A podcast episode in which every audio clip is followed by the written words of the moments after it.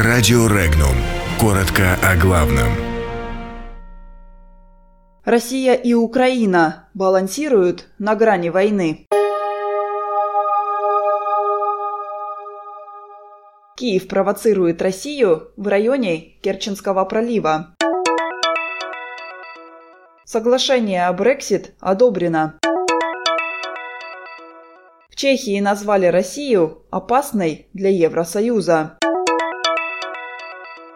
В Латвии с 2019 года больше не будет русских детских садов. Жители Оренбурга спасают исторический центр. Три корабля военно-морских сил Украины класса «Гюрза» незаконно вторглись 25 ноября в территориальные воды России, взяв курс на Керченский пролив, отказываясь исполнять требования российских пограничников. Керченский пролив в целях безопасности был закрыт для движения судов, после чего стало известно, что два украинских артиллерийских бронетанкера вышли из Азовского порта Бердянск и взяли курс на пролив. После этого командование военно-морских сил Украины заявило, что спецназ России якобы захватил в Керченском проливе три украинских корабля, устроивших провокацию. Несколько боевых самолетов, которые базируются в Крыму, были направлены на патрулирование в район Крымского моста, сообщают источники. Лидеры 27 государств Европейского Союза утвердили соглашение о выходе Великобритании из ЕС на внеочередном саммите в Брюсселе. Договор о Brexit, который был согласован еще 13 ноября, должен быть одобрен Европарламентом и Палатой общин Великобритании. Россия представляет опасность для стран Евросоюза.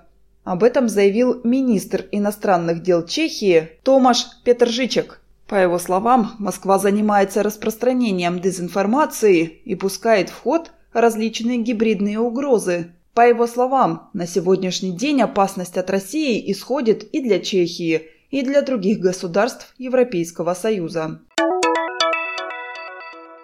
Министерство образования Латвии сообщило о подготовленном проекте правил, регламентирующих дошкольное образование, реализация которого намечена на 2019-2020 учебный год. На основании новых правил латышский язык станет основным в общении воспитателей и воспитанников в русских детских садах. Весной 2019 года дошкольники получат учебные программы и образцы учебных пособий, а также методические материалы на латышском языке. Программа также предполагает переобучение дошкольных учителей.